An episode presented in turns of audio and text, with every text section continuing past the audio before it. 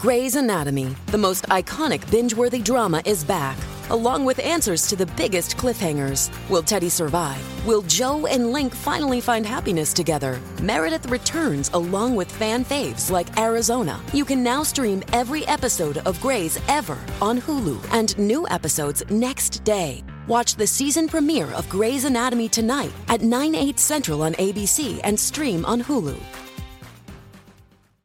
The idea that these policies are not in tension with one another, the idea that what happens in Russia and Ukraine is separate from what happens in Israel is not just obvious, it is common sense, and it has been borne out by the reality of the last couple of weeks. Now, my colleagues would like to collapse these packages. Too many of my colleagues would like to collapse these packages because they would like to use Israel as a political fig leaf for the president's Ukraine policy. But the president's Ukraine policy, just like the Israeli policy, should be debated. We should talk about it. We should discuss it. We should separate the costs and benefits and analyze them as distinct policies because that is what the American people deserve of their legislature.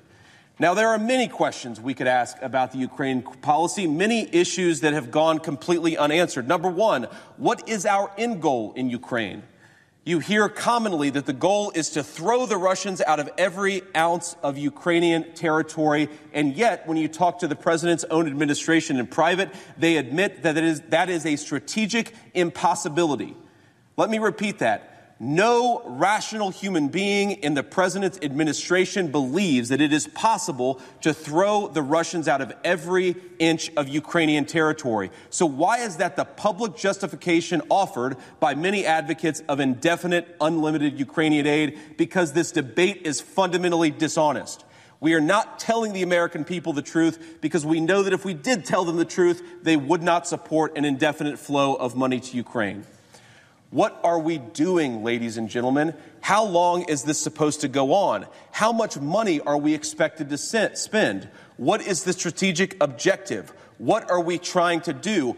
Are we monitoring the fact that we have spent nearly $200 billion if the supplemental passage passes $200 billion to one of the most corrupt countries in the world. Do we have proper assurances that all that money is being spent on the things that we say, say, tell ourselves that it's being spent on? The answer, of course, is no, because we have not had a real debate in this chamber. The American people, I think, should be ashamed of us for that fact. Let me offer just one, one final uh, observation here.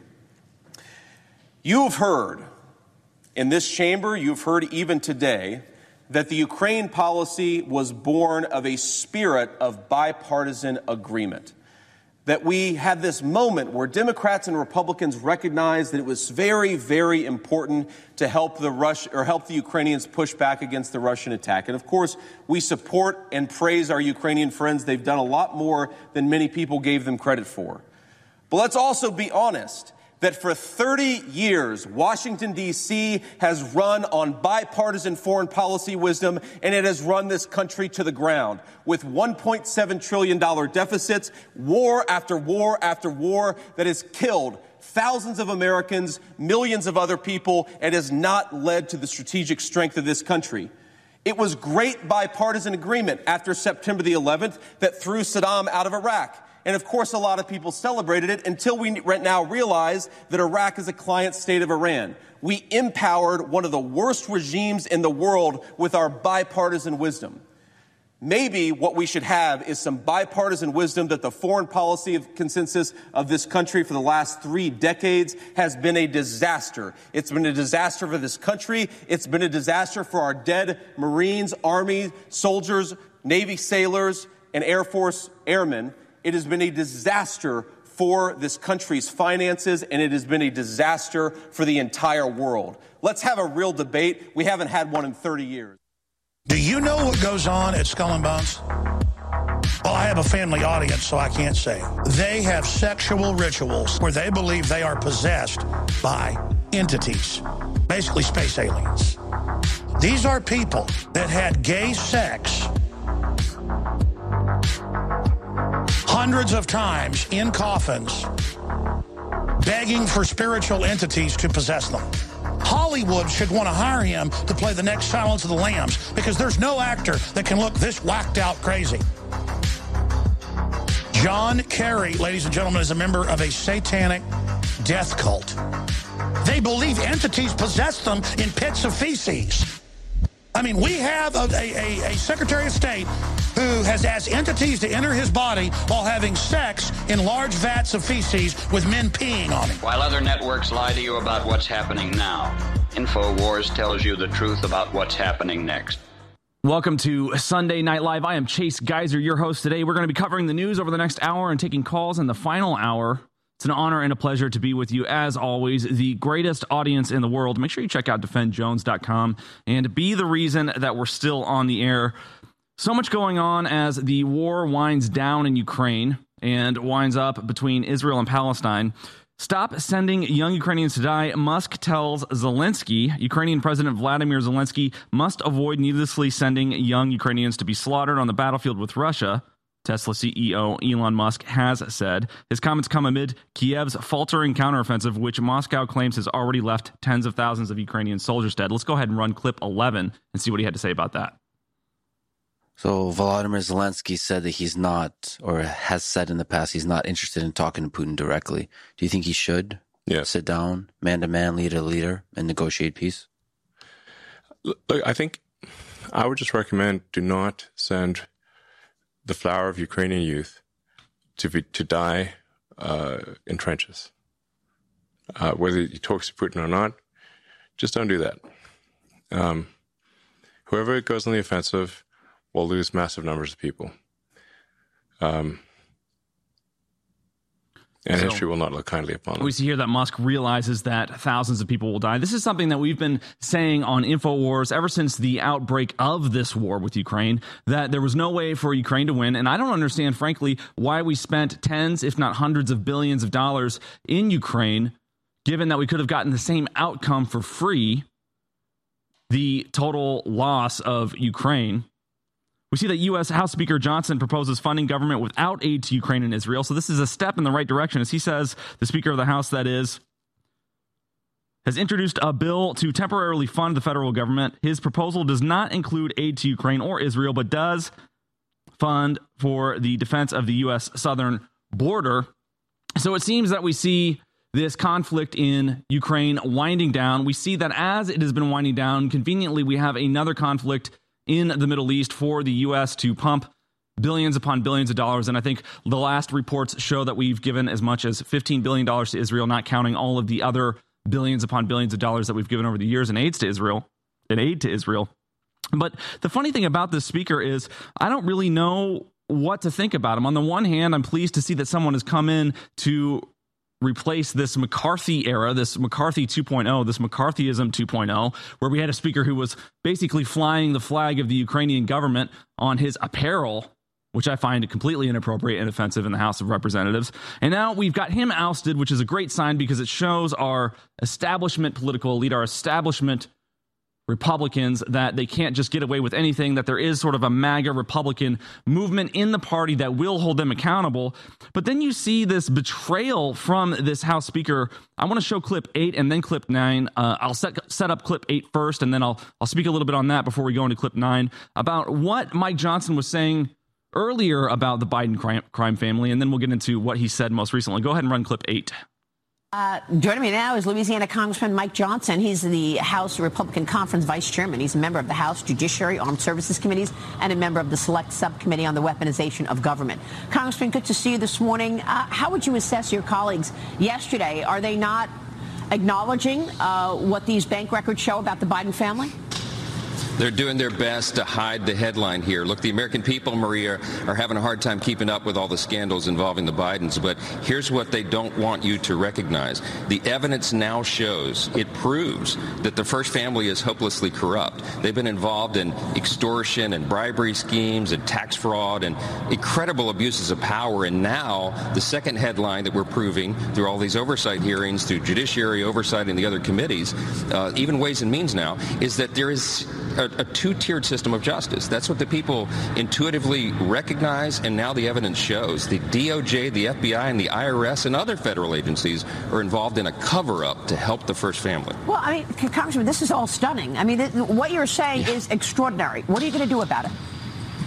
It sounds like a, a terrible movie yes, or a novel or something. It's happening right now in real time. And we are doing our dead level best to expose these facts to the American people and bring accountability because the people are frustrated. They see this happening. They don't understand why the Biden family gets a special treatment or, or the rich and powerful, but especially this family. I mean, we have now $17 million and counting of these amounts of money that have been uncovered that were put into these um, sort of ghost companies that the Biden family put together, many of which, when Joe Biden was vice president, to hide the sources of all this funding. And it involves China and Ukraine. I mean, adversaries around the world.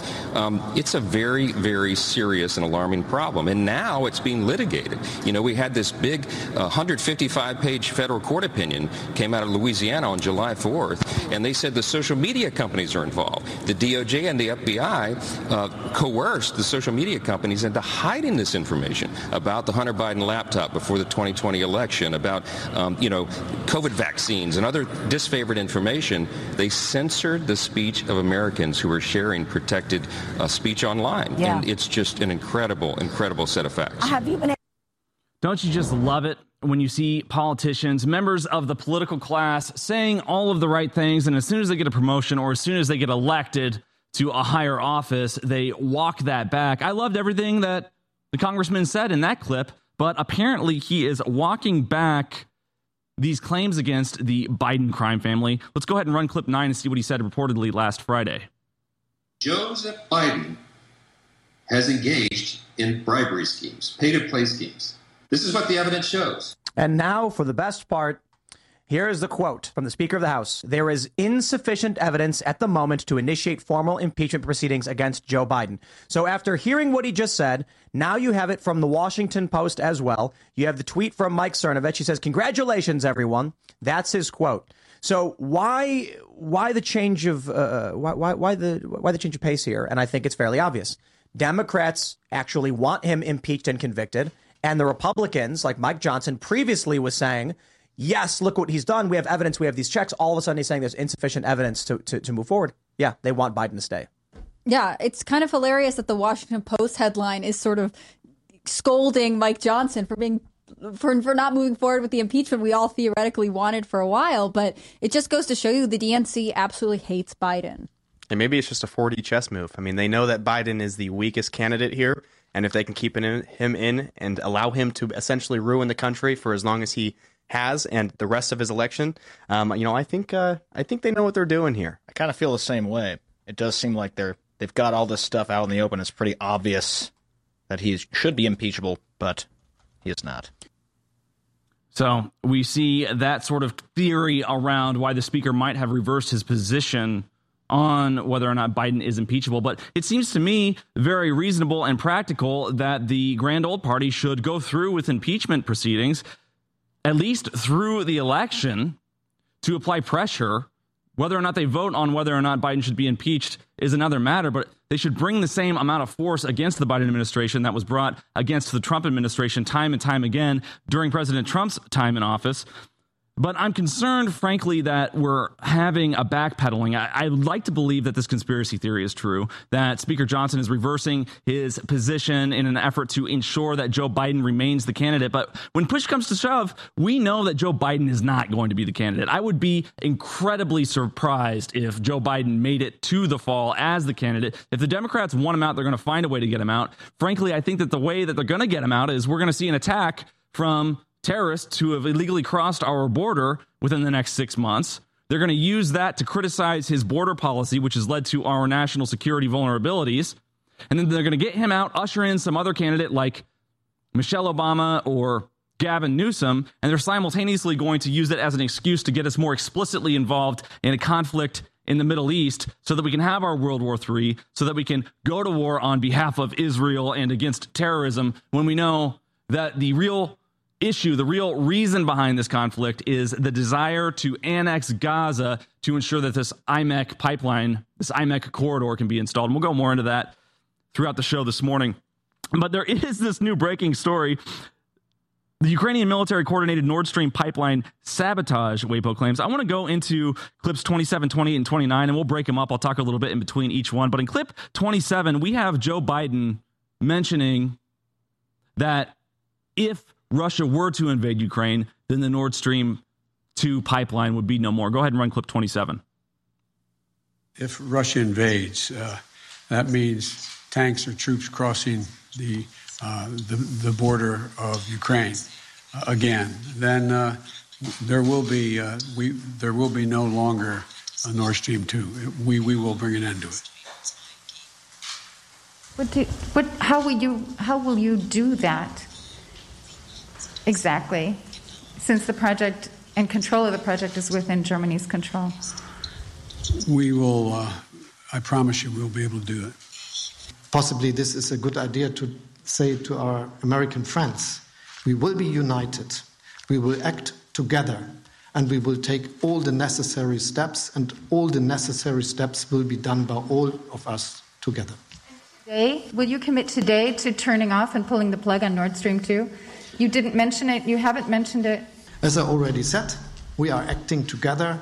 We are absolutely united and we will not taking different steps. We will do the same steps and they will be very, very hard to Russia and they should understand. So there we have President Biden threatening to disable the Nord Stream 2 pipeline if Russia invades Ukraine. And of course, we know that the pipeline was sabotaged. And when it was sabotaged, we blamed Russia for it, despite the fact that we said as a nation that we would be responsible or behind ensuring that that pipeline was dis- disabled. Let's go ahead and run clip 28. It was a, a deliberate act of sabotage. And now the Russians are pumping out disinformation and lies. We're going work with our allies to get to the bottom exactly what, precisely what happened. And as, at my direction, I've already begun to help our allies enhance the protection of this critical infrastructure. So we said that we were going to do it. Then it happened. Russia said we did it, and we said it was Russian disinformation, just like we said that the Hunter Biden laptop was Russian disinformation. This new breaking story that Ukrainian military coordinated the Nord Stream pipeline sabotage comes from the Washington Post. A Ukrainian military officer spearheaded the attack on the Nord Stream 2 pipeline last year that cut off energy to Germany, according to the Washington Post. The officer had deep ties to Ukraine's intelligence services, and his purported role in the Nord Stream 2 bombing provides the most direct evidence to date tying Ukraine's military and security leadership to a controversial act of sabotage. Of course, we know that this disabling of the pipeline is not something that only negatively impacted Russia, but all those who needed the pipeline to power Europe, to power their countries right? And this other headline from the Washington Post says the U.S. knew about the Ukrainian plot to bomb the Nord Stream pipeline pipeline months before the attack. So not only is Ukraine responsible for the attack, but the U.S. knew about it ahead of time and then intentionally lied about it after it happened, complaining uh, complaining that it was Russian disinformation. Let's go ahead and run clip 29. The man in this picture is Colonel Roman Chervinsky, it shows him in a glass room in Kiev where he is being held on charges of abusing his power during a plot to lure a Russian pilot to defect to Ukraine. Now he is the subject of another investigation. According to an exclusive from the Washington Post and Spiegel, he was central to the controversial bombing of the Nord Stream natural gas pipelines last year. Sources have painted a picture of him managing logistics for a six person team that rented a sailboat under false identities and dove deep into the Baltic Sea to plant explosive charges on the gas pipelines.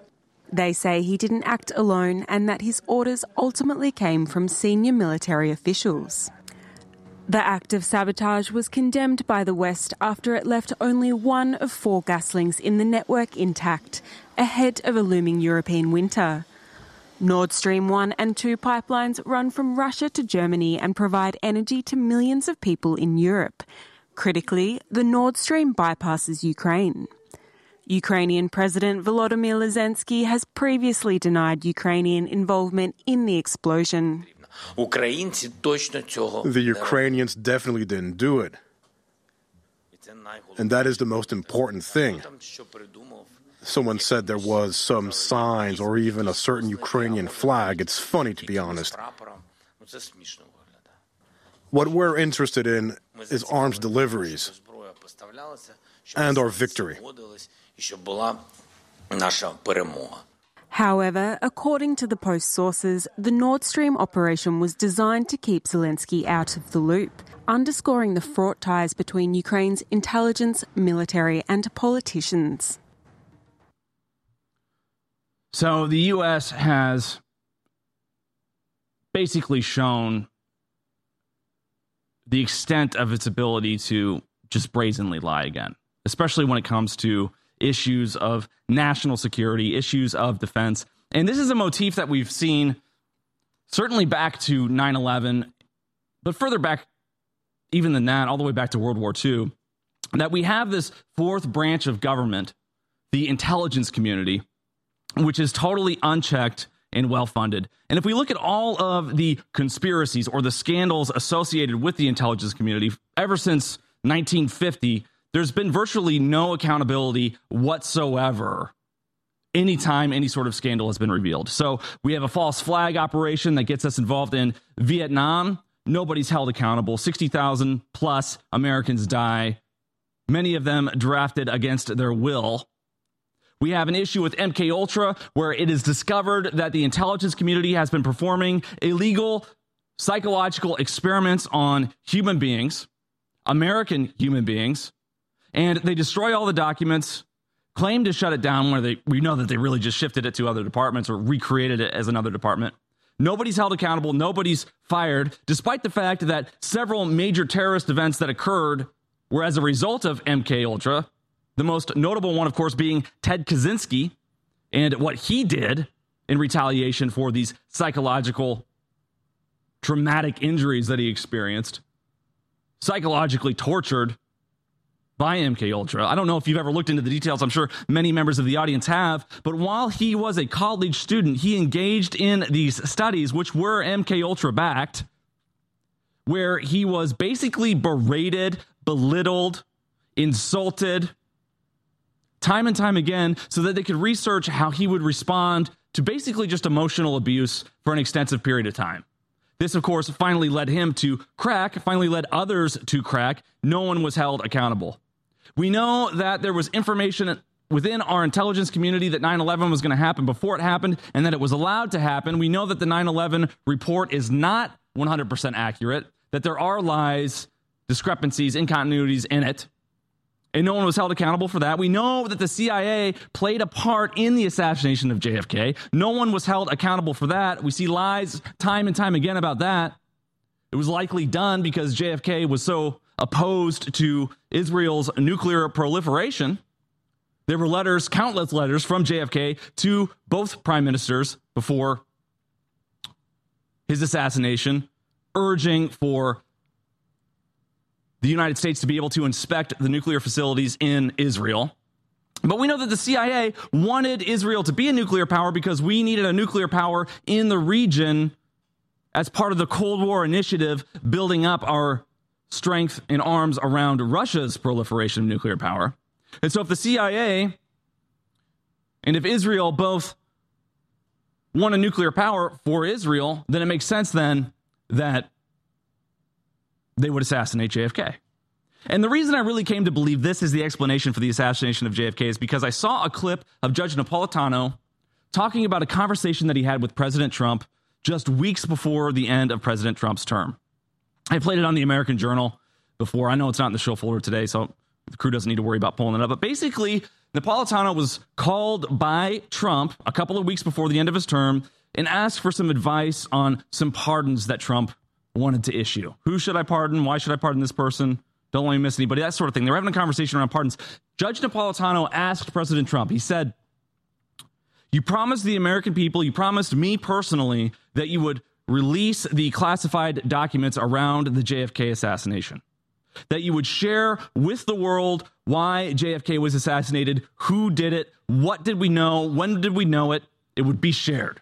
We know that basically everybody involved in the intelligence community or in the government at the time is dead now. So keeping these documents classified doesn't protect any individual person. It can only protect a nation or an organization or a department of the government. And what Trump said to Judge Napolitano was Judge, if you had seen what I saw, you wouldn't release the classified documents either. And I'm thinking to myself, what could Trump possibly have seen that would keep him from releasing these classified documents. We know that he's come out against the swamp. We know he's brazenly antagonistic to the swamp. We know he's no friend of the CIA or the FBI. So if it was the CIA, why would he care about releasing the classified documents that would expose that? Or if it was the FBI, why would he care about releasing the classified documents? If it was the mafia, like some people believe, why would he care about releasing the classified documents? Unless it had something to do with Israel's nuclear proliferation. Because if the documents came out and it became public knowledge that Israel was responsible for the assassination, or in part responsible or complicit in the assassination of the President of the United States in conjunction with John F. Kennedy's CIA, then suddenly there would be a political uprising against any support for Israel today. We see that this conflict is manifesting in Israel over the alleged Palestine dispute. We see that it's this sort of Islam versus Judeo Christian values narrative that's played out in front of us. We see that there's arguments about who was in the territory first, who has the right to territory. It's as if the, the government believes that we are dumb enough to fall for this whole conflict being about a private property dispute. When the fact of the matter is, Israel is absolutely pivotal to the security of the United States in this IMEC corridor that was announced to the UN by Bibi Netanyahu, I believe on September 10th, just weeks before this attack. This attack from Hamas, of course, on Israel. And we'll get into more details about that. But we know that China has been developing this Belt and Road Initiative for some time because they want a monopoly on trade in the region, specifically from India through the Middle East to Europe. Because if they have a monopoly on trade in the region, then they can supplant or subvert the US dollar's global reserve status, which has been tied to OPEC in the region, tied to the exchange of oil in the region. And so if they had a monopoly over trade in the region, then they could leverage any nation who participates in that trade corridor, the same way that we have been sanctioning and leveraging our power as the global reserve currency over, in large, the Middle Eastern countries as well as the likes of Russia and China. And so, in order to subvert their effort at a monopoly of trade through the Belt and Road Initiative, we have announced in partnership with Bibi Netanyahu the IMEC corridor. This, of course, coming out on September 10th this year, just weeks before this attack, by Bibi himself to the UN. President Biden spoke about it at the G20 summit as well. And what this corridor would do would set up a competitor trade route to undermine the monopoly that is the Belt and Road Initiative, but it relies on Israel being a part of that corridor. It relies on this corridor going through the port of Haifa, which we've seen has been bombed by Gaza, and Hamas militants multiple times. So, in order to get international support, in order to get the support of the likes of Saudi Arabia and others for this corridor, to build this corridor, you have to stabilize Israel because nobody's going to want to invest in this corridor if these ports are constantly getting bombed by radicals in Gaza or the West Bank or wherever. And so, they allowed this attack to happen to justify the annexation of Gaza and the eradication of all the people there. I'm sure that you remember the disaster that was our exit of Afghanistan. I've certainly, when I saw the footage of what was happening, people flying off of planes, falling off of planes, were leaving out of nowhere desperately, sort of spontaneously. When you hear the reports of the billions upon billions of dollars of weapons that were left behind, I thought when I saw this, this was an example of Joe Biden's massive level of incompetence. But when you think about the Biden administration, it's hard to fault Joe Biden with something like this as a massive example of incompetence of the administration and simultaneously make the claim that Joe Biden isn't running things.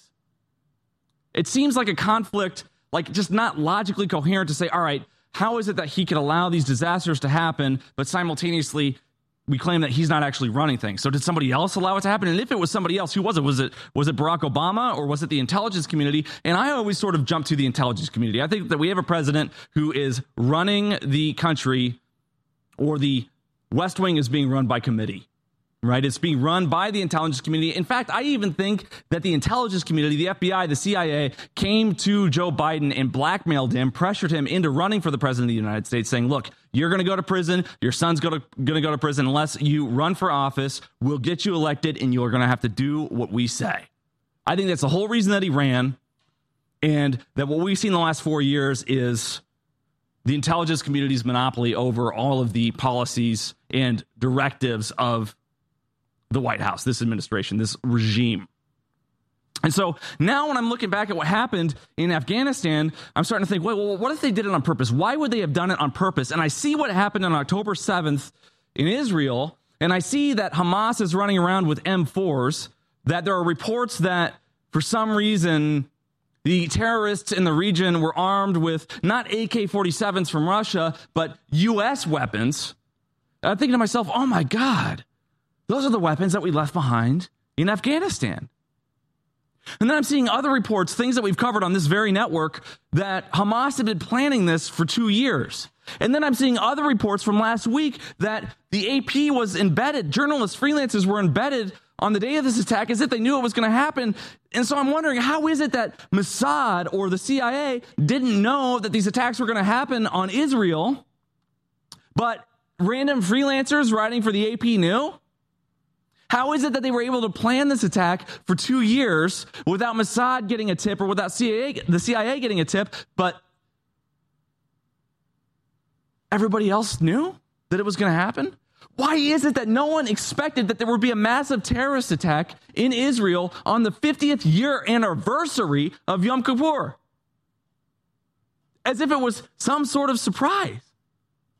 And so it seems to me what happened was the CIA the intelligence community intentionally left these small arms and munitions behind in Afghanistan so that Iran would acquire them and either give them to Hamas or sell them to Hamas so that this attack would happen on the 7th in order to justify the annexation of Gaza. Let's take a look at clip 26 of Bibi responding to some of Macron's statements about the stopping needing to happen regarding the killing of babies, women, children, innocent people, things of that nature. Clip 26. Prime Minister, as you know, even those in the South say they do not feel safe. French President Emmanuel Macron has said there is, quote, no justification for the ongoing bombing of civilians. All over the world, you've seen protesters who are calling for an end to civilian deaths in Gaza. Can you win this war without global support? We will win this war because we have no other choice. There's no life for us. There's no future for us and our neighbors if we allow the axis of terror led by Iran, Hezbollah, Hamas, the Houthis, and their minions to dominate. We have an alliance for peace on the other side. It includes Israel, the United States, the moderate Arab states, and the rest of the civilized world. Now it's a question who wins. We have to win. There's confusion in many parts of the uh, of the world. I have to say, not in the United States. I'm glad to see that the the majority of the American people support Israel. They understand that we're fighting the just battle of civilization against barbarism. But those who uh, those who protest for Hamas, you're protesting for sheer evil. There are a lot of misguided people out there who don't, don't know the facts.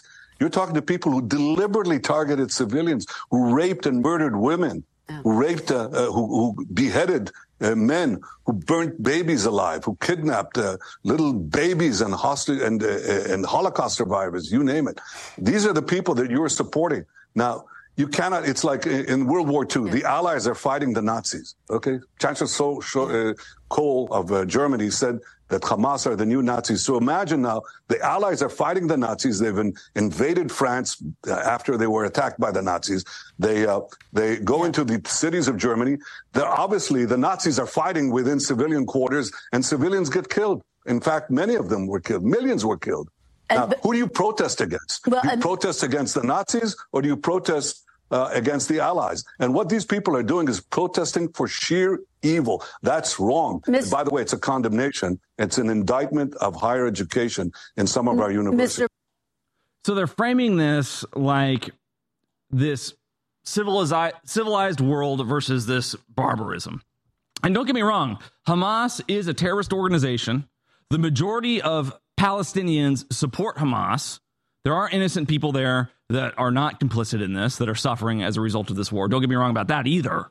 But Hamas is a terrorist organization, just like Al Qaeda and the Taliban were terrorist organizations, just like ISIS is a terrorist organization. But our intelligence community is amazing at using existing terrorists to perpetrate acts that are politically conducive to the success of the intelligence agenda.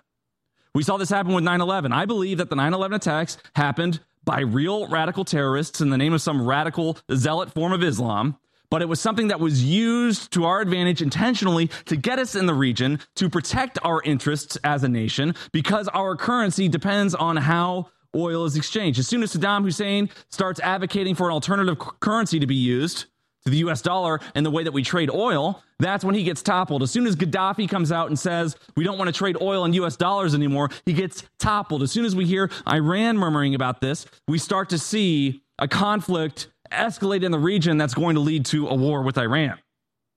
And we know that Israel funded Hamas years ago. There are clips of Bibi explicitly stating that it was part of their strategy, the Israeli strategy, to fund Hamas in the region in order to sort of circumvent or supplant or subvert the independence of the regions.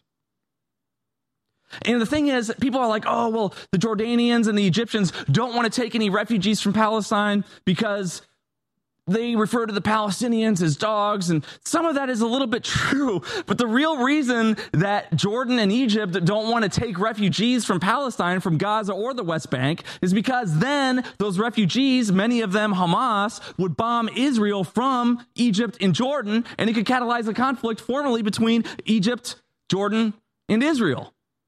They want peace with Israel, so they don't want to take any of these refugees. And now we're hearing leftists in our country saying that we need to take in these radical refugees from the region because of this humanitarian crisis that's happening. And there is a humanitarian crisis happening. I am not lowering the expectations or sentiment or feelings around the tragedy that's happening with innocent children and things dying in the region. But why is it that we would allow these people into our country as refugees when we know that over 52% of them support Hamas and therefore terrorism and therefore attacking civilians and suicide bombing. Over 80% of people in Gaza, according to the Pew Research studies, support suicide bombing sometimes as an appropriate political measure. But we want to let them into our country. And we simultaneously see that our border has been completely opened since the Biden administration has come into office for no obvious reason either. It's not really politically conducive to the success of the Biden administration that this happens especially since the vast majority of the migrants that come into our country immediately get shipped to leftist cities in leftist states. So it's not really going to have an impact on the electoral college because they're not flipping swing states, they're not flipping conservative areas. They're just being shipped to the San Franciscos and the New York cities of the world, of this of the country. So why is it that the Biden administration has taken such a lax position on the importation of these migrants into our country. And the reason is because the Biden administration works for the intelligence community, because the Bidens were blackmailed into running for office against their will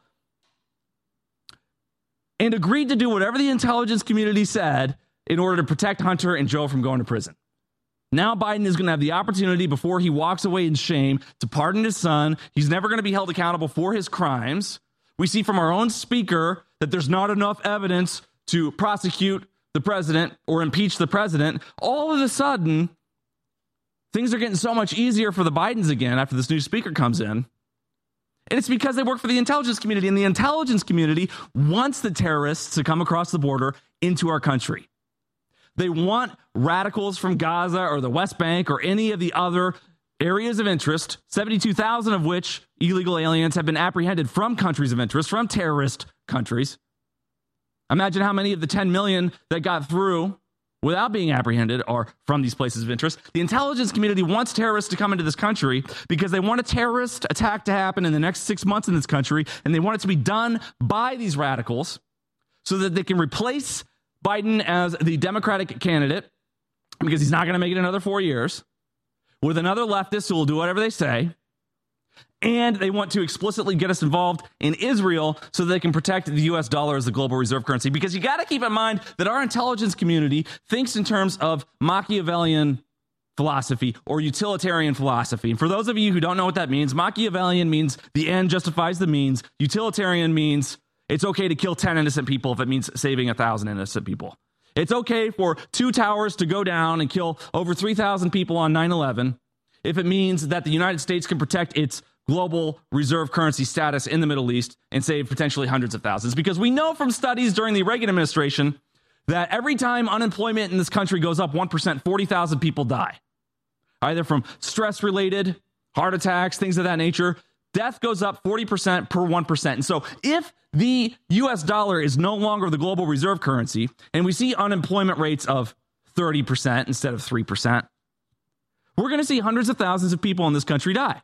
We're going to see our leverage evaporate in the global landscape. We're going to see a China that comes in and replaces our status with the yen. So now we work for China instead of China working for us. We're going to see World War III and we're going to see a great reduction in our ability to win such a conflict. So not only will unemployment and hyperinflation go through the roof and domestic violence or domestic death rather go through the roof, but we'll likely get involved in another hot war overseas, a World War III, one that we're much less likely to win if we aren't the reserve currency. And so, this utilitarian, this Machiavellian approach to leadership is how our intelligence community, in some sick way, justifies conflicts where innocent people die. So they're saying, all right, it's okay for us to allow somewhere between 1,000 and 1,500 innocent Israelis to die in this attack because it's going to catalyze this conflict that's going to allow the annexation of Gaza. And it's okay for tens of thousands of innocent Gazans to die in this conflict while the rest are displaced or moved to another location because this is how we're going to secure ourselves against China throughout the 21st century. And we've arrived at this place where our intelligence community and our leaders are forced to make these utilitarian decisions, these Machiavellian decisions, because we've based our entire economy off of a lie, because we have betrayed the trust of the American people, sold out the interests of the American people, and established a fiat dollar. When Nixon brought us off of the gold standard in the 70s, it was because we overspent and all of the international community was calling us on it. When the likes of France or other countries said, "You know what? We'll give you we'll give you the dollars that we have for the gold that you say you have." When they did that all at once because we've been overspending, ramping up into Vietnam, we didn't have the money, so it forced Nixon to say, "Nope, we're not doing that anymore." And he immediately established OPEC to ensure that dollar would be traded or used for the trade of oil internationally. He replaced the gold standard with the black gold standard with this OPEC petrodollar. And it's not just a conspiracy, folks, but when our government overspends and betrays the interests of the American people, largely it does so so that the political class can reap the rewards of the contracts that are funded with tax dollars. We know that every time a politician votes for an increase in spending, and both sides always do it every time, that many of these politicians are individually invested in the contractors that provide the goods or services that the government spends money on. We know that when we go to war, the likes of Raytheon or Lockheed Martin are heavily invested in by the political class that votes for us to go to war. We know that when there's a threat to Taiwan or when we vote on issues related to Taiwan, that Nvidia stock gets traded right and left by the likes of Nancy Pelosi because we know that whatever happens to Taiwan is going to impact, impact Nvidia graphic a graphic card designer that relies on technology from Taiwan. So this is what our politicians do and have done. They invest in individual stocks and then they vote to ensure that those stocks go up so they can claim the returns. And it goes all the way from Nancy Pelosi to that myopic cuck Dan Crenshaw, whose portfolio I believe even outperformed Pelosi's in terms of gains recently. Both sides do it. It's the political class, it's the uniparty. They do it and they want to increase the spend and they want to increase the printing of the money because it's a way that they tax you and then they fund these initiatives that give them kickback laundered through the stock market so they can actually pocket your tax dollars legally. That's what's so sick about it. They've established a system in which they can pocket tax dollars legally. And since the money is based off of a lie, since we don't have a real gold standard, they can do this infinitely. There was a cap on how much the government could spend when the amount of dollars was backed by gold, because if we didn't have the gold, we couldn't spend the dollars. That was very inconvenient for a political class that wanted to monetize its power. And so, because of that dishonesty, because of that lie that we set up, because of this fiat status that we've given our currency that's fake, not backed by anything, we have brought ourselves to a position in which our status as the dominant economy, our status as the global reserve currency depends on our military force in the region. We have to force these countries with military strength to trade using the dollar to increase demand for the dollar artificially because there's really no value in it. And that is how our political class ensures that our economy survives, as well as their own Ponzi scheme or laundering schemes survive. It's not a coincidence that ever since the establishment of the Federal Reserve Bank, I believe in 1913, has been every world war and every major economic crash. These conflicts are almost always about banking and money. Every time. And they'll use excuses like, oh, this is about private property rights or who was in the territory first. So this is a humanitarian issue, or, you know, one side's civilized, one side isn't. It's like, okay, then why do we care about this conflict, but not the fact that tens of thousands of Armenians were just displaced and genocided? Anybody hear about that? We pick and choose the conflicts that we care about. We didn't say anything about the Uyghurs in China who were being camped and slaughtered by China, but we're all of a sudden interested in Ukraine. We're all of a sudden interested in funding actual Nazis and lying about the fact that they're Nazis in Ukraine? Why do we pick pick that conflict over another conflict or another humanitarian crisis? Why do we not talk about any of the warlords or any of the humanitarian crises that are happening in Africa? The reason is because these crises aren't actually about our hearts bleeding and going out to these people. It's not about who's actually right in the Israel Palestine conflict. It's not about who's actually right in the Russia Ukraine conflict. It's only about ensuring that for the 21st century, we have a monopoly on economic force throughout the world. And our politicians know that this global reserve currency status we have is not sustainable. They know that eventually fractional reserve banking based off of fiat currency must collapse. They know that in order for the dollar to continue to work, they have to constantly increase the debt. They have to constantly increase the spending. And eventually, our GDP, our economy, our growth will not keep up with the rate at which we increase our debt and it will collapse. And so they want to be the ones that usher in this new monetary system, this great reset, this digital currency, because they know that the existing currency we have is not sustainable and they want to replace it. But if the yen becomes the global reserve currency before the United States and its allies, its partners are able to replace the dollar with this new digital currency that controls and tracks everything, then it's game over for the United States in the 21st century. That's why they actually want this genocide between Israel and Palestine. That's why the United States is suddenly so interested in fighting for Israel. That's why we claim to love the democracy in the region so much. It doesn't matter. Nobody in our government actually gives a damn about Jews or Muslims at all. Because we know the government doesn't have a conscience. It doesn't care about innocent people. We bombed the hell out of innocent people, not only on 9 11, but throughout the wars. Over 500,000 innocent people died between the wars in Iraq and Afghanistan, largely because of collateral damage from the United States. There are specific instances of families being bombed by our drones under the Biden administration, moving water from one part of a town to another. We know the government doesn't actually care about innocent people. It wants to eradicate innocent people if it means that the outcome will be the sustained power of the United States in the global region and it knows that this dollar is going to collapse and they want to be in control of navigating the replacement for it when the time comes. And if China beats us to the punch, if China gets the yen in as a global reserve currency before the United States is able to replace this dollar system with this digital currency, then China is going to de- determine our future instead of the United States. And that's why our intelligence community is all about World War III. That's why our intelligence community is importing terrorists across our border. They want to see a terrorist attack in the next six months. It's why 60,000 tons of ammonium nitrate disappeared from a train on the way from Wyoming to California, and no one knows where it is. I'll tell you where it is. It's with the Hamas sympathizers that illegally crossed the border.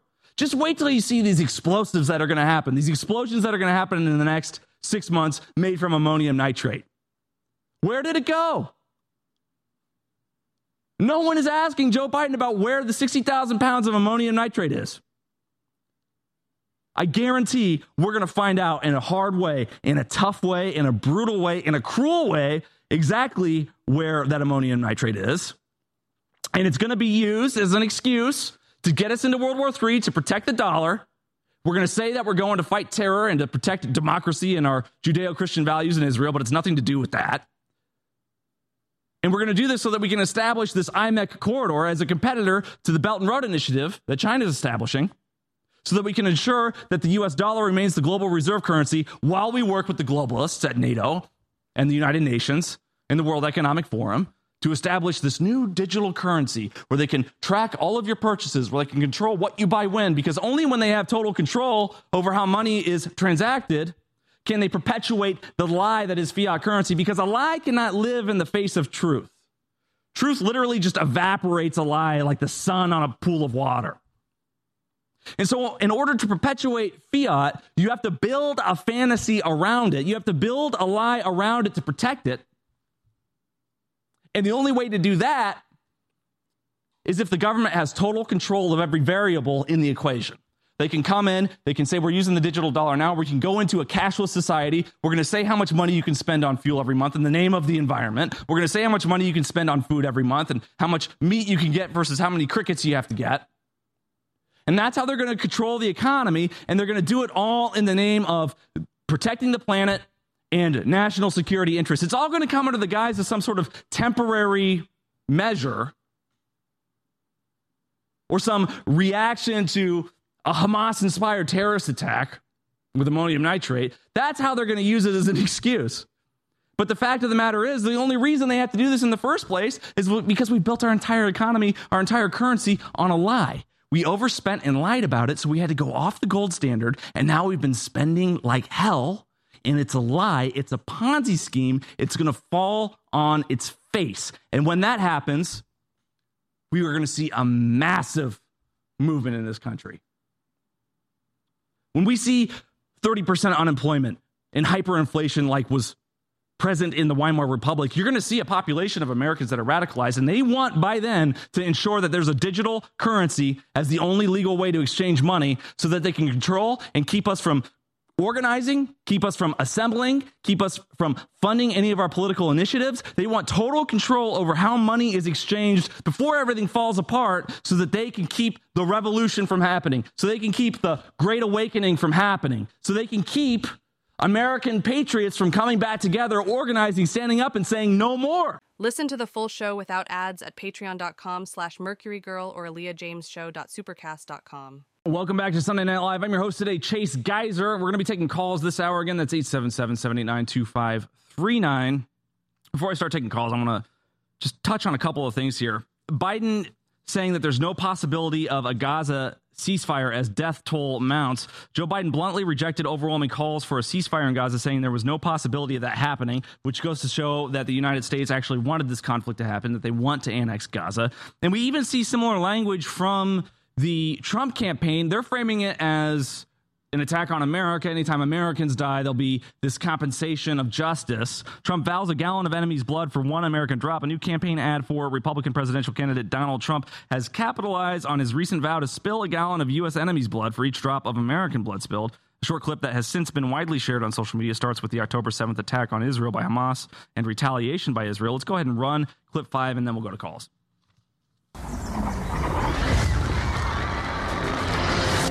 Before thousands were brutally killed, including Americans. Before Iran helped Hamas plan the attack, killing Americans. Before Biden gave billions of taxpayers' money to Iran. Trump played hardball with Iran. Destroyed ISIS. Kept the Middle East at peace. Kept us out of endless wars through strength. History shows very plainly that evil only respects one thing unyielding strength. When I'm back in the White House, our enemies will know if you spill a drop of American blood, we will spill a gallon of yours. President Trump, the strength we need to make America strong again. I'm Donald J. Trump, and I approve this message. Let's hear from Johnny Freight Train and Tally. Johnny, what's on your mind this evening? Uh, how much I appreciate what you're doing. You're doing a damn good job. Thank you, sir. Uh, and and I don't care what anybody says. Let water run off your back like a duck. Uh, I'm proud you're a Mason instead of a Lucifer Farrick. Yeah, thank you, man. I appreciate that. okay, man. Talk to you later. All right, man. Take care. Let's hear next from Jake in Virginia. Jake, what's on your mind? Uh, thank you, Chase. You're doing a wonderful job filling in for Owen. Thank you. And uh, well, you you guys are spot on. You give us hope. And uh, I'm a United States Army veteran of 20 years, and um, uh, I'd like to save our country for our kids. And um, you guys got the, all the answers. and we need solutions to uh, uh, legal, targeted uh, solutions Yeah. to correct these problems we have. Yeah. Well, I think one of the most imperative things is that we maintain freedom of speech on the internet, on the air. So it's been really a miracle that Musk bought Twitter and turned it into X. He hasn't been perfect about it. Obviously, Alex Jones isn't back on the platform yet. Hopefully, soon he will be. We're always working to try to make that happen. But we are faced with an onslaught of an intelligence community that wants to ensure it has a monopoly on the way not only that we exchange money but the way that we exchange information. Because all freedom of speech is is the exchanging of thoughts. So an attack on the freedom of speech is an attack on free thought.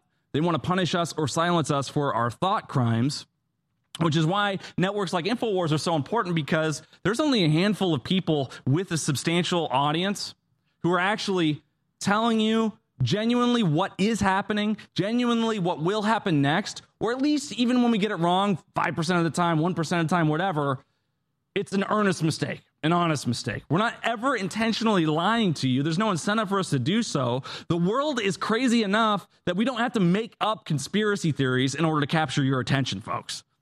We don't have to go around and come up with things that just obviously aren't true and then try to back them up. The world's crazy enough. It's the most corrupt time in the history of the world. And all the documents are there. They've been publishing for years what they want to do.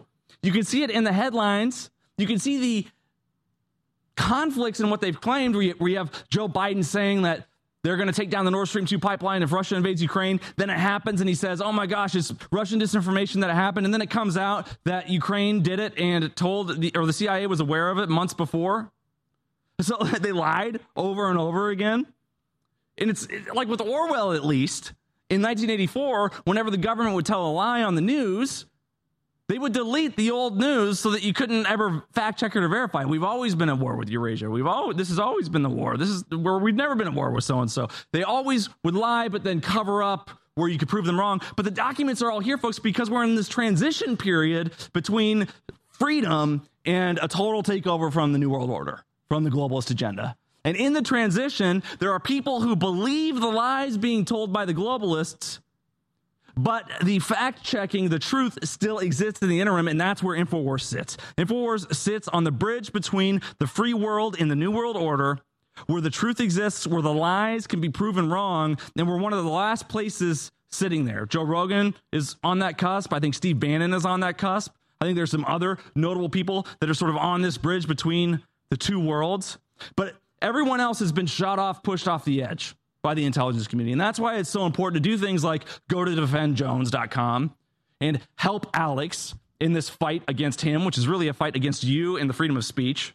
There's a reason that they came after him after Donald Trump was elected because they saw him as a legitimate threat to their total control of the world because of the influence that we have, because of the impact that we have. And that's why they're trying to shut this operation down by all means. They've spent tens of millions of dollars to take InfoWars off of the internet itself, despite having already taken, uh, taken us off Twitter, despite having already taken us off of Apple Podcasts, Facebook, Instagram, every social media platform, YouTube, where we were getting hundreds of millions of views. They've taken us down, but there are still upwards of 10 million people a week listening to this network because people insist on seeking out the truth. People insist on finding the truth. And after their censorships have failed, they come after us with lawsuits because they want to bring us off of the air. And the only way that we're going to survive against this New World Order takeover is if the truth can be spoken and broadcast out loud and clear before the government, before the New World Order has acquired total control of the way that money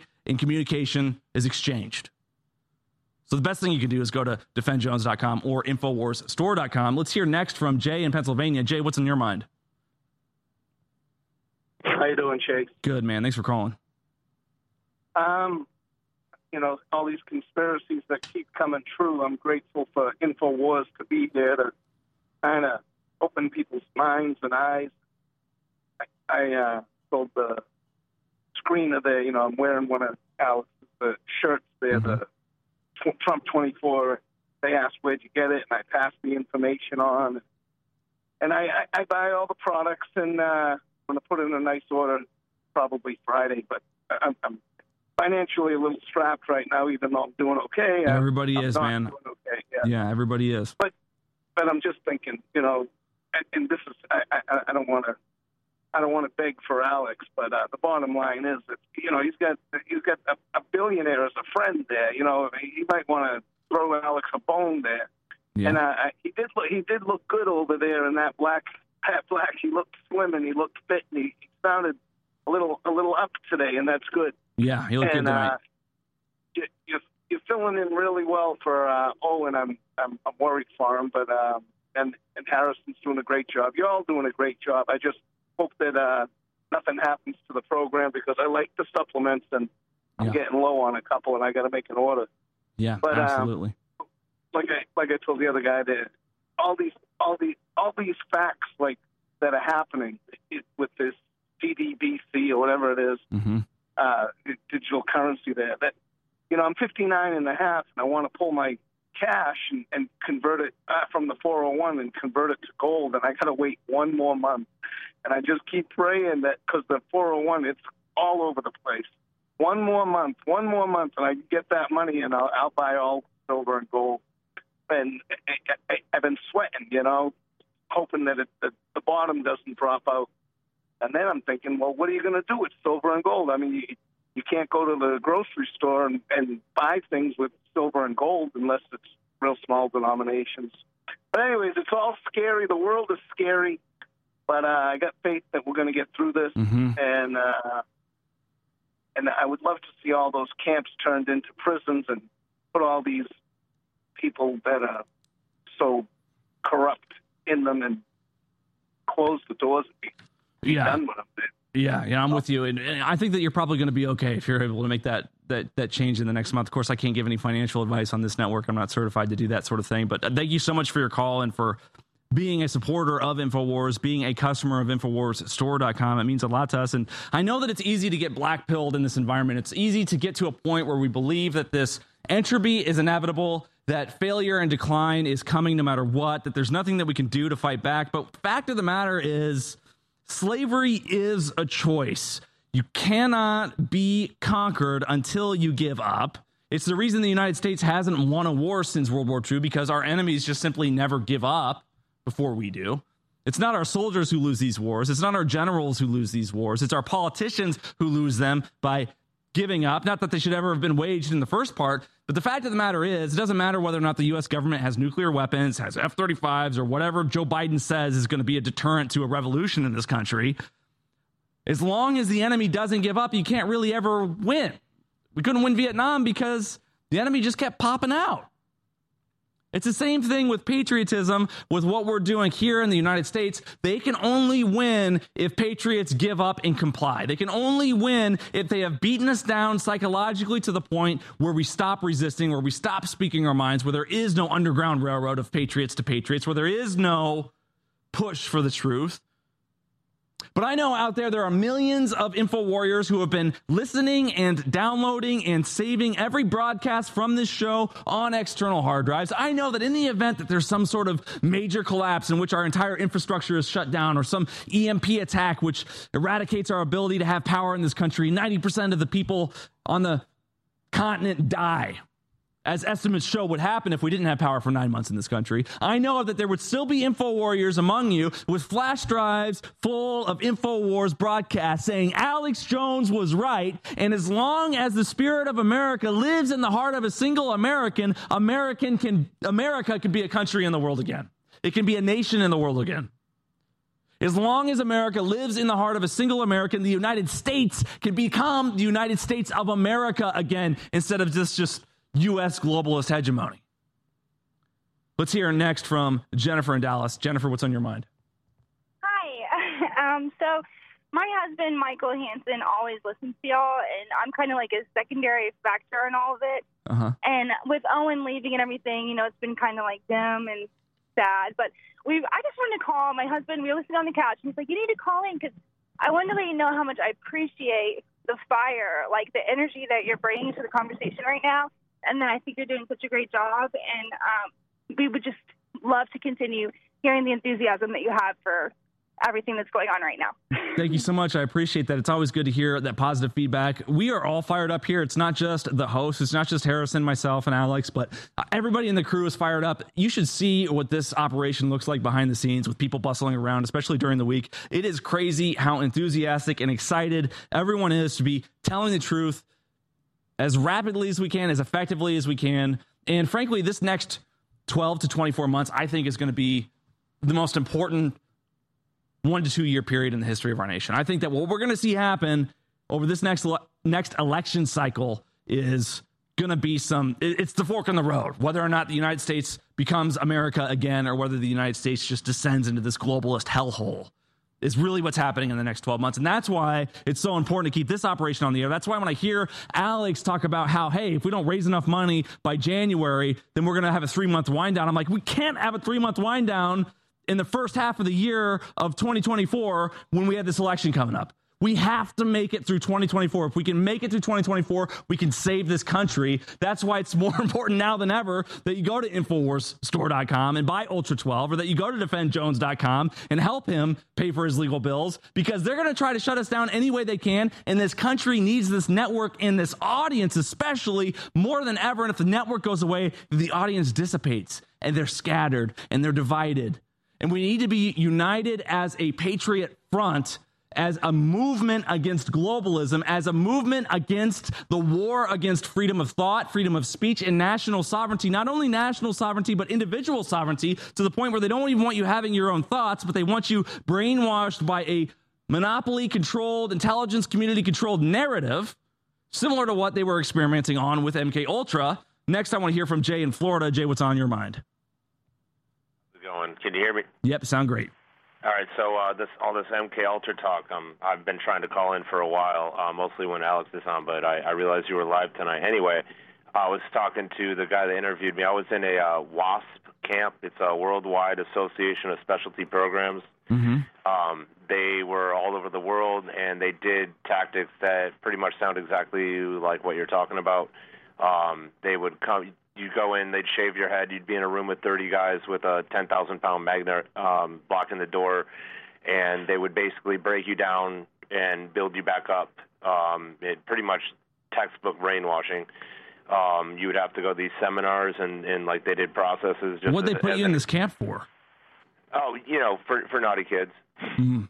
So, I mean, it, but I mean, there was kids there that just like had ADD and they were like 12 or 13, and they'd I have see. to walk in lines and do fish. It, it was everybody. It's parents that couldn't, um, you know, deal with their kids.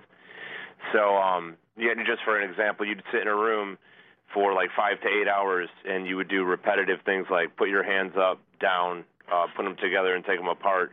And then they would uh, switch the order around uh, on those things. And if you missed the order, you'd get kicked out of the seminar, and you'd be there for a month longer.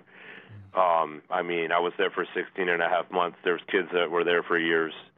Um, the one I was at, I believe, got shut down by the feds eventually, but I just don't hear it talked about on any kind of conspiracy channel. So I thought I would call in and get the information. I've literally been through that stuff myself.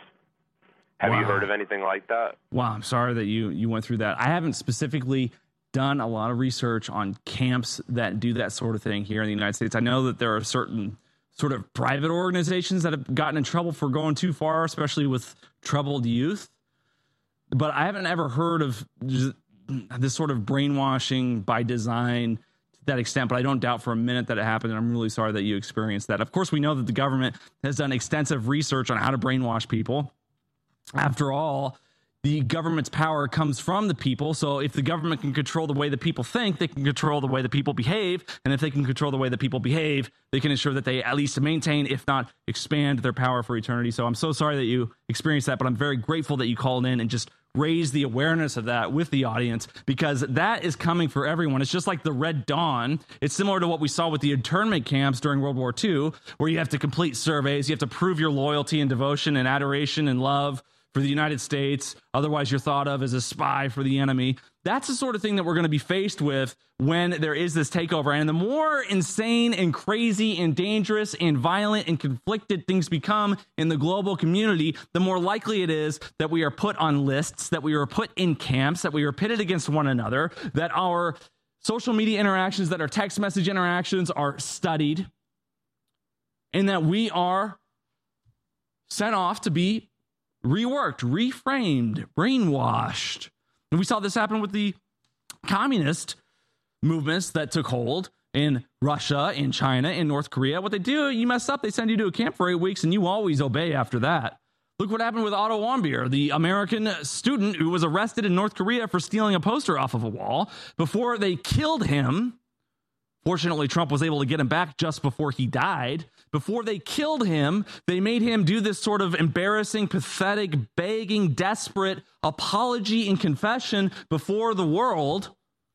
Of course, he didn't betray North Korea. Of course, he didn't deserve years upon years of hard labor as a punishment for his crimes. They were just using him as an example. These are the abuses that they want to bring upon you. They enjoy seeing pain inflicted upon their political enemies because they are these masochists. They are evil. They love to see torture and suffering. The way it makes you sick is the way it makes them hot.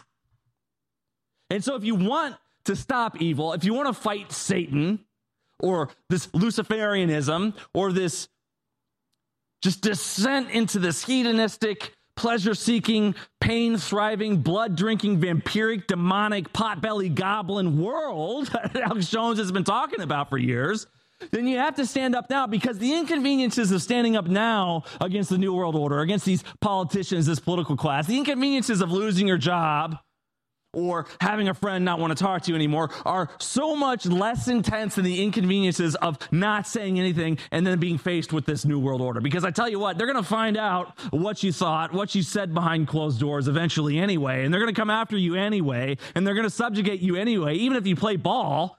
The first ones that are killed after a revolution are the revolutionaries. So even if you're complicit and you hang on and you're cool and then this new world order takes over and you never did anything wrong, they're still going to come after you because you remember what it was like when things were better. And they don't want anybody who remembers what it was like before. They have to eradicate you. It's just like the, the story of the giver, where only one person has the memories of what the world was like before and everybody else has to be ignorant of it. Otherwise, the new system doesn't work. We see the same thing with Orwell. It's like this whole past world has to be forgotten. Or the movie Equilibrium with Christian Bale, which was basically a ripoff of The Matrix, but even cooler where they have to destroy the art and the writing and eradicate their emotions of a population before. Science fiction is not just science fiction, it's a prophecy. Science fiction doesn't just tell you what happens in a galaxy far, far away a long, long time ago. It tells you what's going to happen next in this galaxy, on this planet next. Time and time again, science fiction has been right, whether it's Brave New World and Aldous Huxley predicting the television before the television was even invented, whether it's George Orwell predicting these camps or the New World Order takeover, or how socialists or communists justify everything, or how the mass media and the intelligence community spy on you and everyone else and lie to you about what's really happening in order to control you, whether it's George Orwell talking about the rationing, where you'll be delighted that you have a fresh razor or a gram of chocolate or fresh coffee we see the crickets being pushed to us by the New World Order, who says that it's better for the environment if we all eat bugs. That's because they're preparing a shortage, an intentional shortage of food. They want the food to be in short order because when they create a crisis, they can come up with the solution and they can sell it to you because a desperate people will give away any freedom for relief from their suffering. They want a massive famine. They want a shortage in this country. They want all of the farmland to belong to Bill Gates or China or someone else. They want the farmers to go out of business so there isn't enough yield so they can come in, put you in camps, or force you on the cricket diet and get you in line with the World Economic Forum or Davos or the UN or NATO's plan for your future as they control the new currency, the Great Reset. And I'm telling you what, they say that you will own nothing and be happy. First of all, yes, you'll own nothing. Second of all, you won't be happy. And third of all, if you own nothing, then who owns it? If the entire economy is based off of renting from someone else, we'll just rent and lease everything, whether it's our home, whether it's our appliances, whether it's our books, whether it's our television. If we're going to lease it, who does own it? Because someone's going to own it. So what they're really saying is we are going to be the Lord of all property. We're going to give you a great deal on it and you're going to be happy about it because if you're not happy about it, you're going to be in prison or dead. Because ownership is not something that is like a new invention of capitalism. Private property rights are certainly a new notion over the last several hundred years. The idea that an individual can have something that's not just the Lord's land, that it's not some fiefdom or serfdom, that's sort of a new concept, relatively. But private property has always existed. There's somebody has always owned something, whether it was the Vatican that owned the land, whether it was the Roman Empire that owned the land that they just allowed you to inhabit. Somebody always owns everything. So if you're going to own nothing, that means somebody else is going to own everything, and you're going to have to go to them when you need it, and they're not going to give it to you unless you comply with their terms. The whole entire point of private property rights is so that we have different people owning different things and we have competition. So if you need goods and services and things, you can go around and the competition keeps everybody honest. But if there's just one globalist monopoly over all property, all services, all information, all money itself, there's one bank with all the money itself that everybody owes to, then there can be no freedom. Private property rights and freedom are deeply intertwined. We are born with the right over our own life, inalienable rights, our own body, and that which we produce from it with our own free will. It is given to us by God, and only those who are Luciferian or satanic would ever seek to take it away from us. Because that's what the devil wants, after all, isn't it?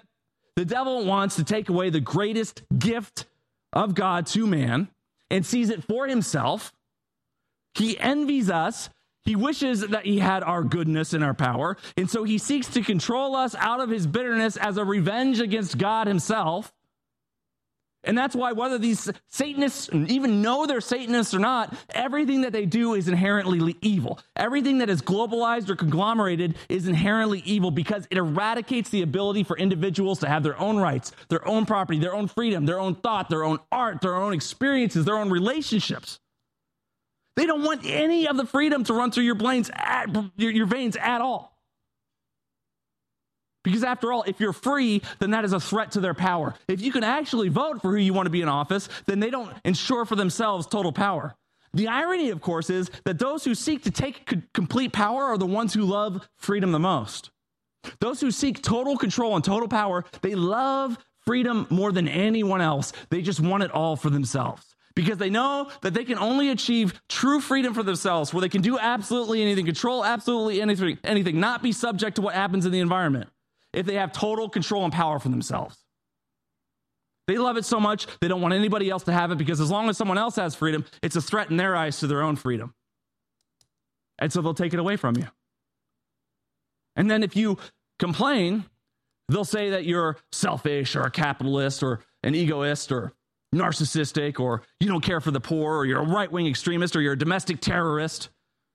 Let me tell you what, folks, the government's never cared about anything for the greater good. Anytime we've ever seen a government come to power in the name of the greater good, we've seen collectivism. Anytime we've ever seen a government advocate for equity, equal outcome for everyone, it's made, it's made everybody equally poor instead of just unequally prosperous. And I'm telling you right now, whether it's Soviet Russia or whether it's during the Chinese Revolution, it's better to be unequally prosperous than it is to be equally poor because there are food lines after food lines. There are families torn apart. There are members of families and friends just disappearing because of something they might have said. There's heightened paranoia. There's starvation. It's the reason that 250,000 Ukrainians joined the Nazis when the Nazis came against Russia because they'd suffered so much having their food and their crops taken from them by the Soviet government that they were like, finally, someone else is here to liberate us from communism. They all became Nazis. I would have done the same thing, and I'm not an advocate for Nazis at all. But it's the reason there's still Nazis today. It's the reason there's still Nazi sympathizers today, because boy, did they suffer even more after the war because of what they'd done. 250,000 volunteers. Some of them buried outside of Philadelphia with the Iron Cross still up in a Catholic cemetery dedicated to Ukrainian World War II soldiers who fought for the Nazis. Meanwhile, we have all the leftists here in the United States tearing down statues of Benjamin Franklin or defacing statues of our founding fathers or tearing down our flag at these pro Hamas protests. Nobody seems to be going outside of Philadelphia to Elkins Park to take down the Iron Cross in a, in a cemetery. We're going to take more calls in the next segment. Make sure you call on 877 789 2539. And more than ever, we need you now to visit InfoWarsStore.com. More than ever, we need you now to check out Ultra 12, which is back in stock. Get anything you can. I know that times are tight for everyone. Times are tight for me too. I know that expenses are up. I know that incomes are staying stagnant while costs go up everywhere. I know that interest rates have gone up to 8%. I know that bankruptcy is up 20% year over year, but Infowarsstore.com is not an expense. It is an investment in yourself. It is an investment in this movement. Breathing hard under a blanket placed over her in 36 degree weather, her stuff in a bag next to her. The employee claimed she sees this a lot. So I started watching. And on December 16th at 7 p.m., 35 degrees outside, I record three security guards surrounding an elderly woman with a walker, slowly escorting her out of the emergency room. She can't move fast. It takes several minutes to make it all the way to the same corner of Hancock and Ali. After they have her across the street off the hospital property, the security guards turn around and go back. When they clear, I catch up to her and she says she can't breathe. They told me that I couldn't stay on the premises. Amen. Were you in there as a patient? Well, I needed to be a patient because I'm I, I'm sick. What's what's wrong with you? I've got COPD. I got diabetes. So they wouldn't even treat you. The doctor talked to me for one minute And they told you what? That I had to leave. What reason did he give you? He didn't give me a reason. She tells me she's homeless. I've got to go because I'm hurting. What- I'm in pain. I was in a car crash and it completely shattered my hip and pelvis. Right here, I got like 30 something screwed. Matthew Hauber and his mother claim a similar story. They met us in front of Wayside Mission in the spot where they say he was dumped in October. anywhere. And they said, well, we can't find a rehab right now. Linda Hauber said when Norton Hospital told her they had a room lined up for Matthew at Wayside, she checked it out. I called Wayside Christian Mission and just to confirm, and they said no. They said we we can't do that. We can't. You know, they have beds and they help them find jobs and stuff, but we don't take medically needy people. We don't do that. And Then she says she had a conference call with the hospital staff. the social worker said we're going to take him to a, a shelter, and I said which one, and they said uh, Wayside Christian Mission. And I, I said, well, I know that's not true because I called them and they don't take him. And then the lady said, um, the social worker said, well, that's history. Let's think of something else. Hauber says the next day her son was unloaded from a transport vehicle on the curb in the rain on Jackson Street in front of Wayside. I thought they've dumped my my garbage. I have to put out to the curb. That's how I, they dumped my son like garbage. Linda Hauber said she was in no shape to care the for him at government likes to act like it cares about your health, and then you see things like patient dumping. We know that the fact of the matter is the government only cares about monetizing big pharma because it personally invests in the political class that is personally invests in these big pharmaceutical companies spends your tax dollars on the major pharmaceutical products and services and then if you go to the hospital and you can't pay they'll just dump you out on the street they don't care what time of the year it is they don't care who you are but if you can't pay if you don't have coverage then you're just an expense a cost to the state you're not actually worth it to them. They just want to dump you. We see that Big Pharma is rebranding the failed pharmaceutical products with new COVID flu double jab because nobody even wants to say the word COVID anymore, let alone get any more vaccine injections for it. Pfizer CEO Albert Bourla is proposing combining his new company's latest mRNA booster shots with seasonal influenza vaccines, creating a new all in one COVID flu double jab. They want to hide that they're vaccinating you for COVID under this jab. This all in the context of this new trial from Pfizer saying that sudden deaths are twice as high among vaccinated in the Pfizer trial. Sudden deaths were twice as high in the vaccine group of the original Pfizer clinical trial than in the placebo group, researchers have found, reigniting concerns about safety over the novel mRNA drug. They don't care about you, they just want you to work, make money, pay taxes, buy drugs so they can liquidate your assets and then live high on the hog amid the apocalypse, the end times, the total judgment of the world that is inevitably being brought upon us by this evil. Meanwhile, RNC chair Ronna McDaniel struggles to defend a record after Virginia losses. Ramaswamy mocks interview as self immolating. So we see yet another example of someone defending themselves among the political class, within the political class, despite the fact having failed us in 2018, in 2020, in 2022. If you look at the jobs that are being hired for by the political class, if you look at the DNC versus the RNC's website and compare the roles they are hiring for, you will be very disappointed to find that the Democrats seem to be taking the elections much more seriously than the Republicans. The Democrats seem to be hiring as if they were a startup in Silicon Valley, as if they were a multi billion dollar company, which they are. Well, the Republicans just ask for applications for potential interns down the road. There is no effort, there is no initiative being taken because we have a party that is sold out to the Uniparty. Let's go ahead and run clip 10 of Vivek. Swami, let me turn to you. Uh, please make your case. Why would you, uh, why should you be the nominee and not the former president? I think there's something deeper going on in the Republican Party here, and I am upset about what happened last night. We've become a party of losers at the end of the day. It is a cancer in the Republican establishment. Let's speak the truth. I mean, since Ronna McDaniel took over as chairwoman of the RNC in 2017, we have lost 2018, 2020, 2022, no red wave that never came. We got trounced last night in 2023. And I think that we have to have accountability in our party. For that matter, Ron, if you want to come on stage tonight, you want to look the GOP voters in the eye and tell them you resign, I will turn over my, yield my time to you. And frankly, look, the people there cheering for losing in the Republican Party. Think about who's moderating this debate. This should be Tucker Carlson, Joe Rogan, and Elon Musk. We'd have 10 times the viewership, asking questions that GOP primary voters actually care about and bringing more people into our party.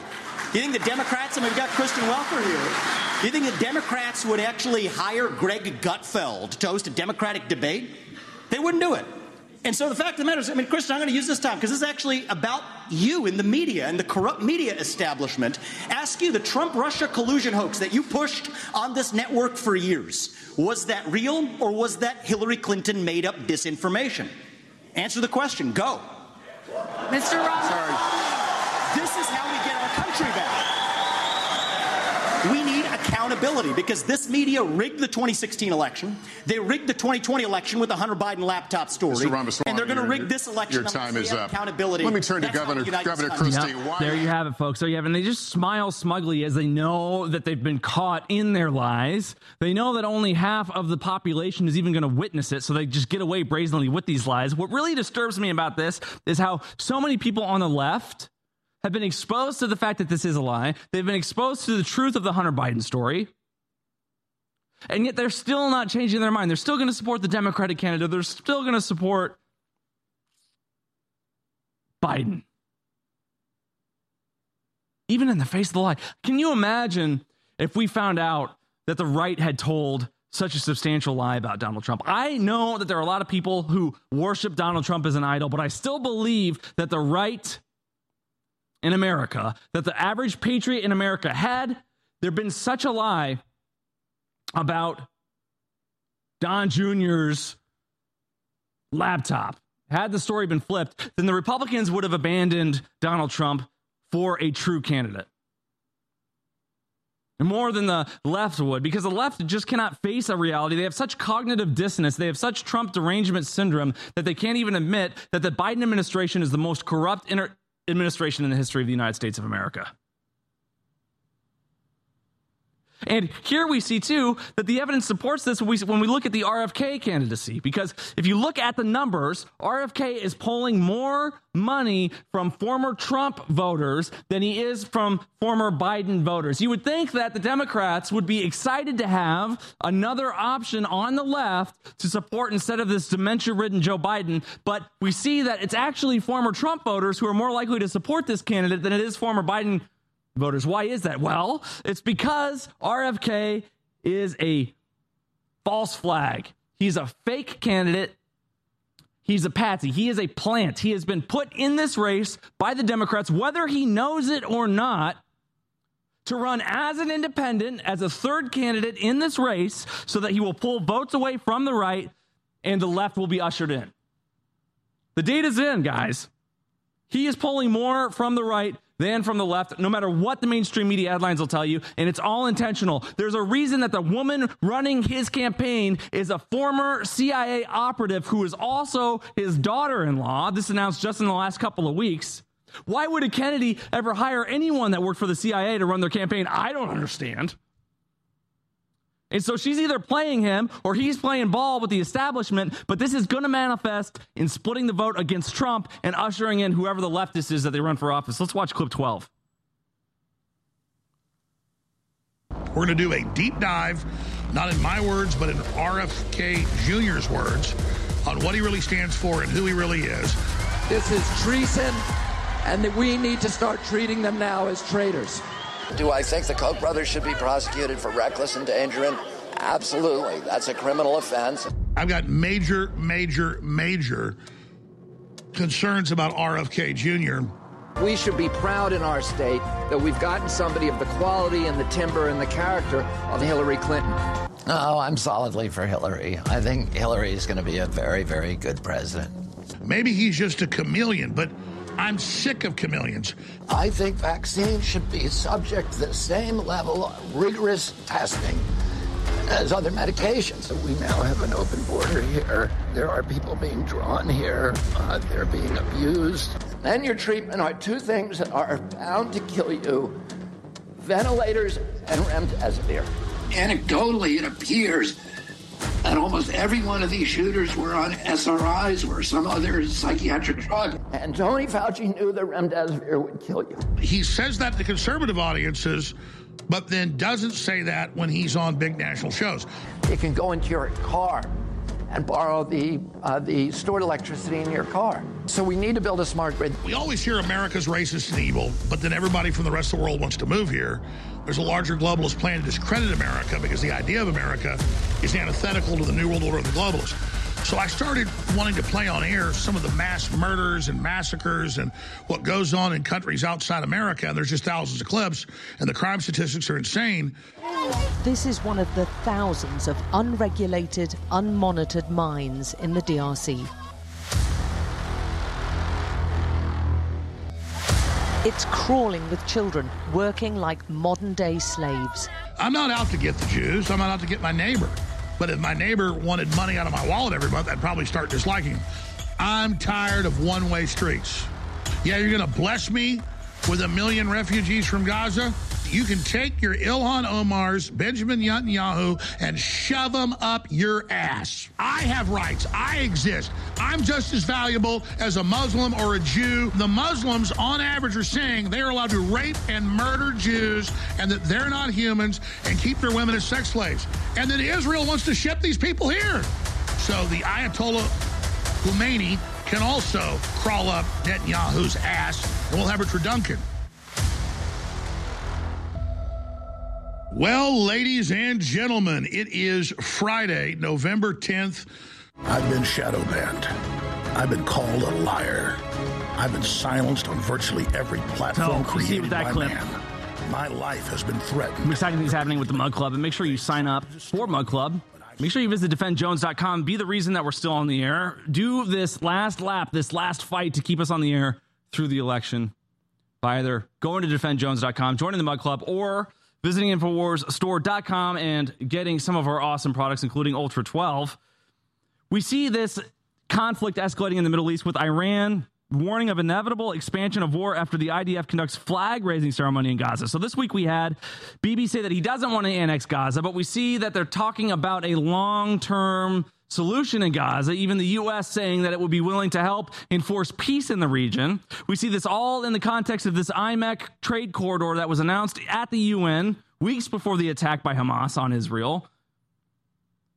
And we see this Ir- Iranian language, which backs up the fact that Iran gave the weapons to Hamas, which they got from Afghanistan, from us, because we wanted the whole thing to happen in order to justify World War III so that we could force our st- stabilization of the region upon the people. On Friday, Israeli media produced this headline hailing that Israeli flags wave proudly along the shores of Gaza.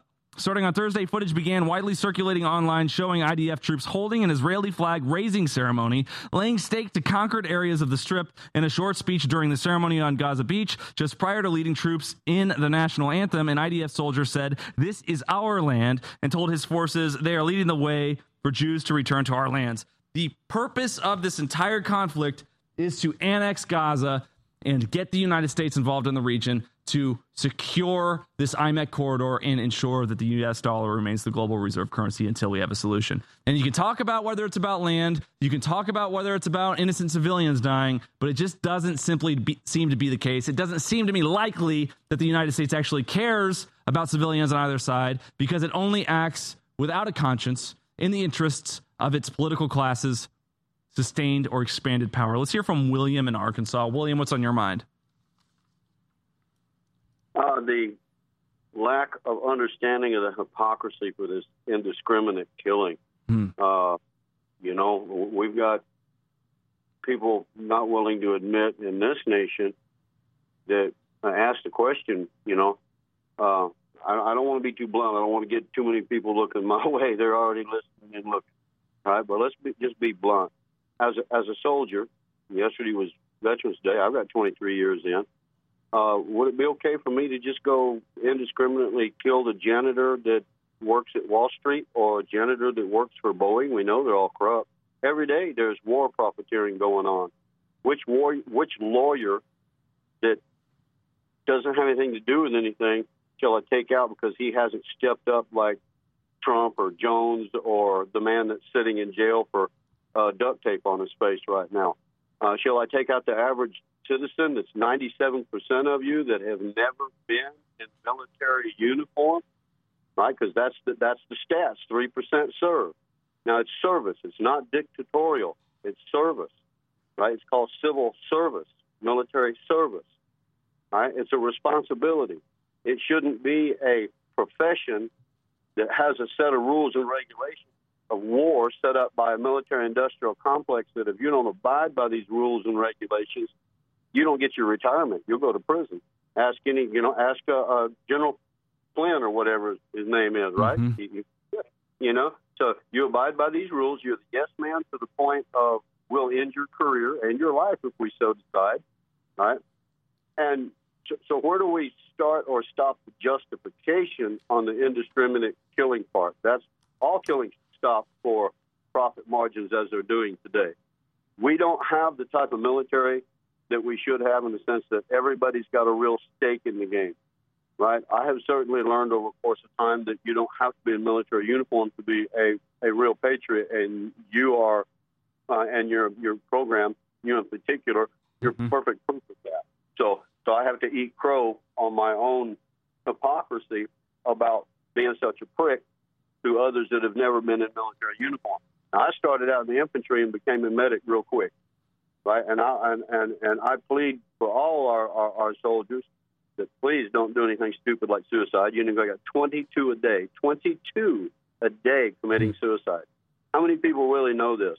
What should, what should offense should I take against my public because of their ignorance about my fellow soldiers, right? What offense should I take against police that don't understand the Obama administration giving $400 million to our enemy? That, that money's going to kill me.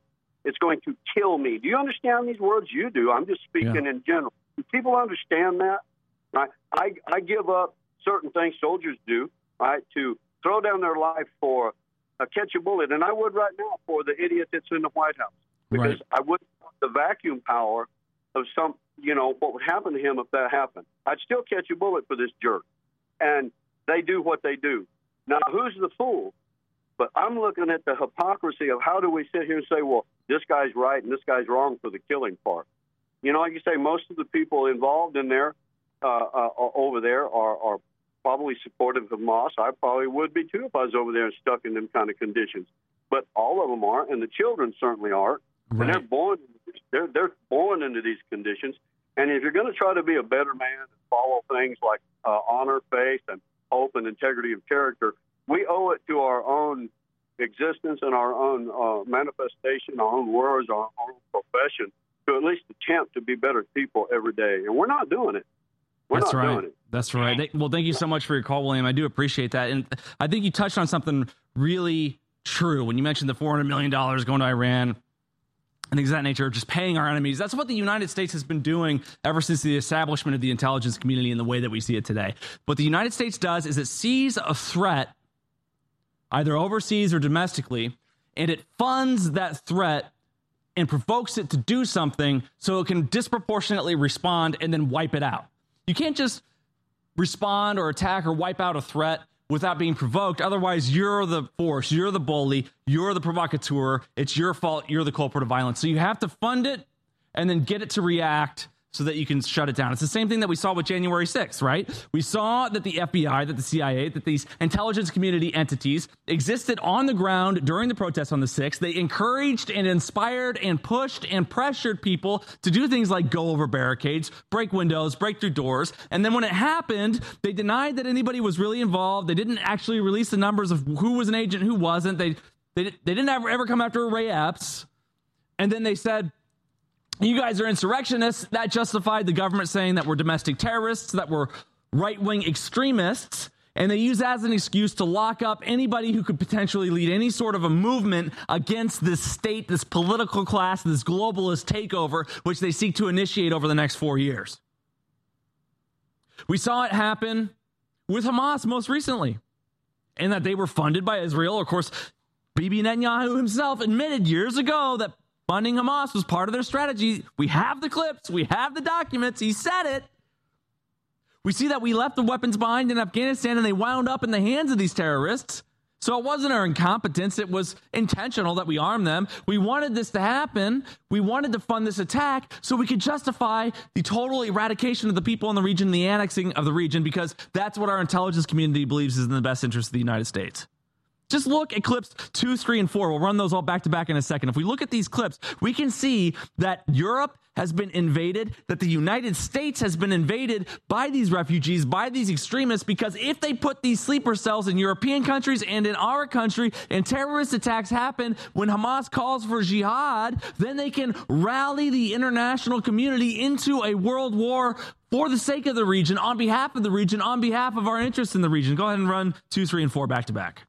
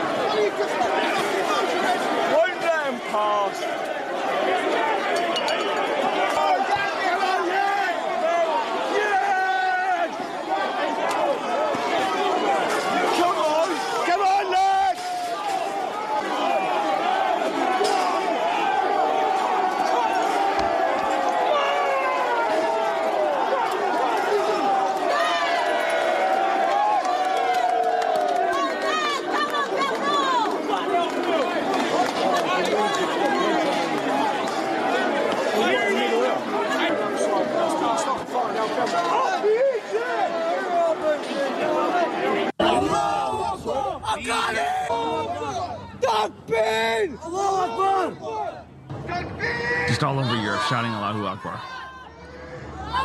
And we see the same thing happening in the streets of the United States. We see it in Washington, D.C., we see it in New York City. We see the flag being torn down. We see from the river to the sea being screamed. Hundreds of thousands. And we just have wide open borders. You don't think any of these people are radicalized? You don't think Hamas is among any of them?